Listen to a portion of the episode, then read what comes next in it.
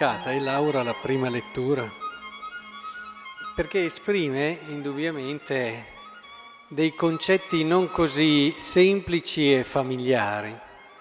Guardiamo se oggi riusciamo un po' a capire quella che è una logica portante, portante della salvezza, cioè un aspetto essenziale e fondamentale, cioè che veniamo giustificati dalla fede e non dalle opere. San Paolo lo ha ripetuto più di una volta. Cosa vuol dire? Vuol dire per caso che non dobbiamo più fare nulla? Beh, potrebbe essere una ipotesi. Non facciamo più nulla, tanto siamo salvati per la fede, noi ci crediamo. E... Oppure vuol dire come pensano alcuni, che in fondo ci sono delle situazioni nelle quali le opere sono importanti, ma non sono la chiave. Cioè, come si fa a comprendere questo mistero? I, salmi, I santi semplificavano dicendo agisci come se tutto dipendesse da te e prega come se tutto dipendesse da Dio. Ma proviamo a entrare dentro a questa logica. San Paolo cerca di farci capire che non ci salviamo da soli. Noi possiamo impegnarci, possiamo fare tante opere buone, possiamo pregare ore al giorno, venire a tantissime messe, fare tante opere di carità, eh, perdonare chi ci ha offeso, possiamo fare tutte queste cose, ma non ci salviamo mica a fare queste cose. Non sono queste cose che ci salvano. Allora non le facciamo? San Paolo non dice questo, dice semplicemente che queste cose non ci salvano. Quindi noi possiamo anche moltiplicare le nostre opere, moltiplicare le nostre azioni, moltiplicare tutto quello che la, le- la legge ci chiede di fare e farlo anche bene, ma queste cose non ci salvano. La salvezza è un regalo. La salvezza ce la regala Dio. E, è importante eh, capire questo. Cioè, entrare in questa logica vuol dire che se noi crediamo in Lui Salvatore, noi ci affidiamo a Lui come Padre, questo cosa ci salva? La fede ci salva, perché la salvezza è un regalo di Dio. Allora cosa, cosa serve la legge? Cosa servono le opere? Eh, no, perché, perché ce lo chiediamo. Se ci salva la fede, le opere servono non per salvarci, sarebbe viverle male. Guardate che su questo scivoliamo un po' tutti, eh? Provate a pensare quando ci passa per la mente un giudizio. Non vi è mai capitato? Beh, stai, almeno ogni tanto che ti venga la tentazione di dare un giudizio di un'altra persona. Ecco, in quel momento lì tu ti stai appoggiando sulle tue opere, perché quando tu dai un giudizio ti stai appoggiando su cose che hai fatto tu. Se non ti sentissi un po' migliore dell'altro, non giudicheresti mai. Provate a pensarci, se io mi sentissi davvero l'ultimo, ma come farei a giudicare? Non, la, cioè, non mi passa neanche per la testa di giudicare una persona. Nel momento invece in cui io mi sento, e quando è che ci si sente migliori? Quando c'è qualcosa di cui rivendicare. Quindi io ho fatto così, io, so, io, ho osservato queste leggi, io ho fatto queste cose buone.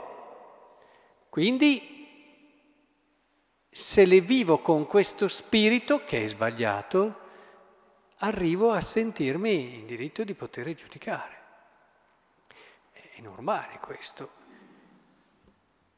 Ora, il problema è questo qui, fare le cose non come un qualcosa come dire, di meritorio per me, che mi fa sentire migliore, che mi fa sentire più bravo, che mi fa sentire più tranquillo in coscienza secondo una logica che non è propriamente evangelica, ma è una logica psicologica, dove vinci i sensi di colpa facendo tante cose. Quante persone si sentono in colpa e allora fanno tante opere, quasi che fosse questo, e questo le fa star meglio psicologicamente, ma siamo fuori dalla logica della salvezza.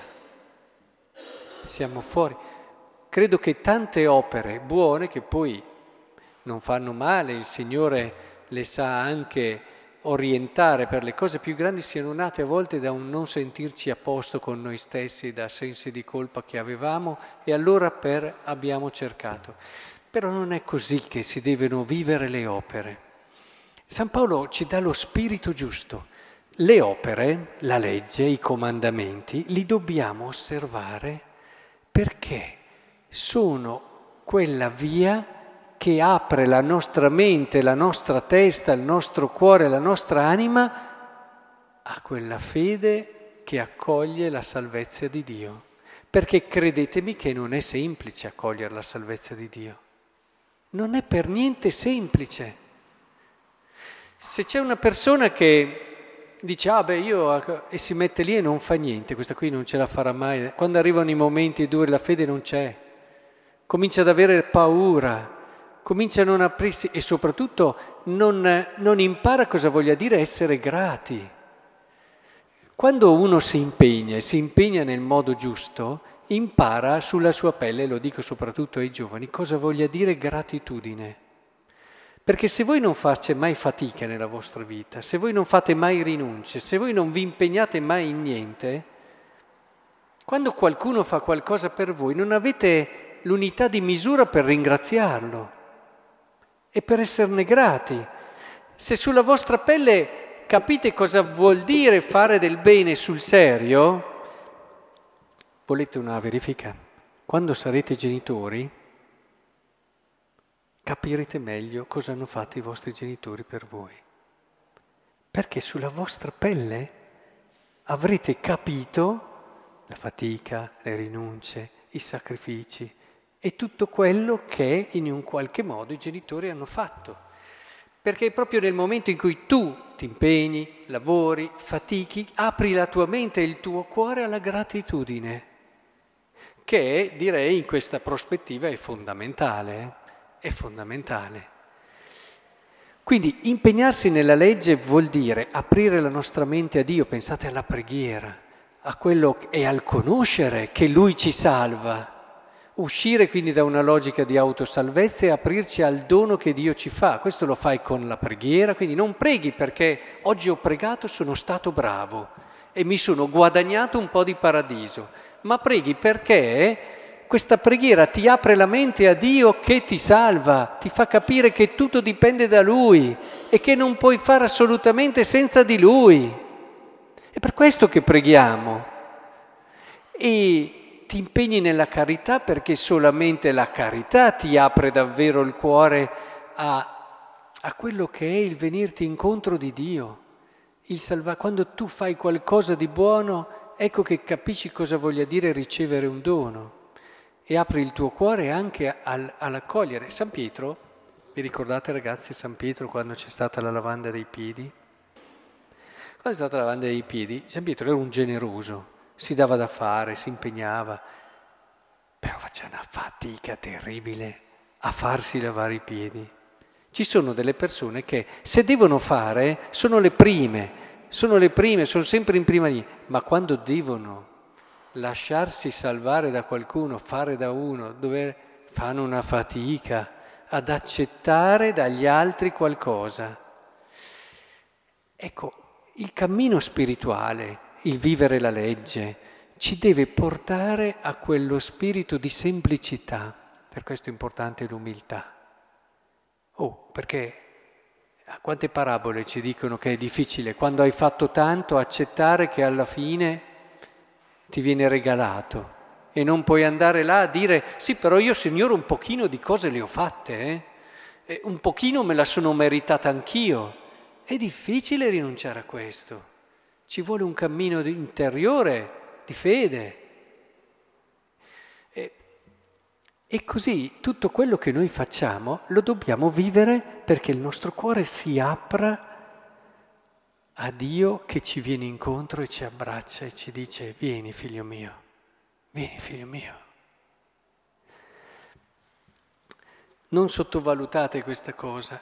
Ecco, posso dirvi che difficilmente lo capirà uno che sta con le braccia conserte e non fa nulla, uno che fa solo quello che con egoismo gli torna comodo, solamente chi si sforza di camminare, eh, di salire, edamin di salire, di salire sul monte, di fare questa fatica, ecco che può allora avere quelle categorie antropologiche, umane, psicologiche, ma soprattutto spirituali, per comprendere questo meraviglioso dono che è la salvezza. Allora forse capiremo cosa vuol dire che siamo giustificati per la fede e non per le opere e che dobbiamo agire come se tutto dipendesse da noi e pregare come se tutto dipendesse da Dio.